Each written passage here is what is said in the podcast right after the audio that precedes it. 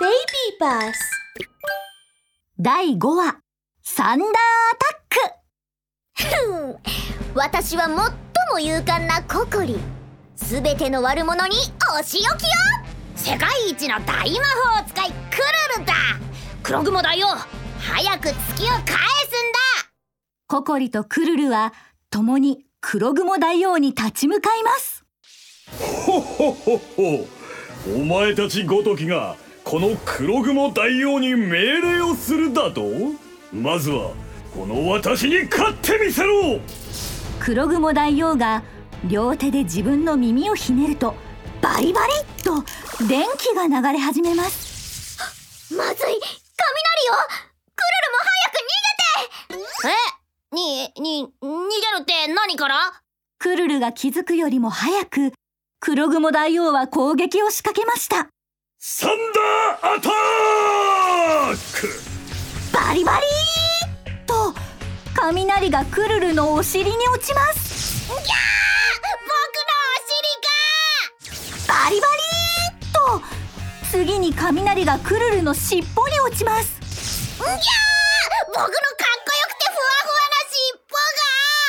こよくてふわふわな尻尾ほほがほちびぎつね思い知ったがバリバリジジジジジ黒雲大王はまたしても耳をひねっていますクルル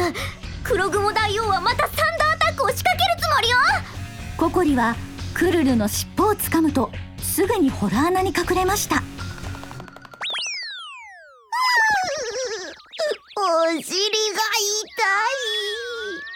クルルはすっかりパーマになってしまった尻尾を抱えて痛がっていますこの黒雲大王め雷の魔法で仕返ししてやるクルルはローブの中を漁ります稲妻バレッタあーこれじゃ痛くないあ空飛ぶ花火うーん綺麗だけど威力が足りないなクルルは探しますが黒雲大王の稲妻ほど強い道具は見つかりませんココリちゃん賢いココリちゃんなんとかしてクルルはココリの手を握ってお願いをしますココリちゃんココリちゃんって呼ぶなココリはクルルを振り切ると真剣に考えます考えるから静かにしてぐるんぐるんぐるんぐるんとココリの耳が回ります黒雲大王の雷がすごいなら、それを彼に味わわせてやればいいのよえココリちゃん、何言ってんの黒雲大王が自分を攻撃するわけないでしょクルルはココリの言っていることがわかりませんクルル、何か、雷を跳ね返せる道具ってないかしらボールをラケットで弾き返すみたいに。ああ、そういうことね。わかったよ、ココリちゃん。クルルはローブの中を探しますじゃーんクルル特製リフレクトシールドあらゆる攻撃を弾き返してやるよしこれならきっと黒雲大王を倒せるわリフレクトシールドを持ってクルルとココリはもう一度黒雲大王に挑みますまた来たのかもう一度お尻をビリッとやってほしいようだな黒雲大王今度はこっちからビリッとさせてやるそうよ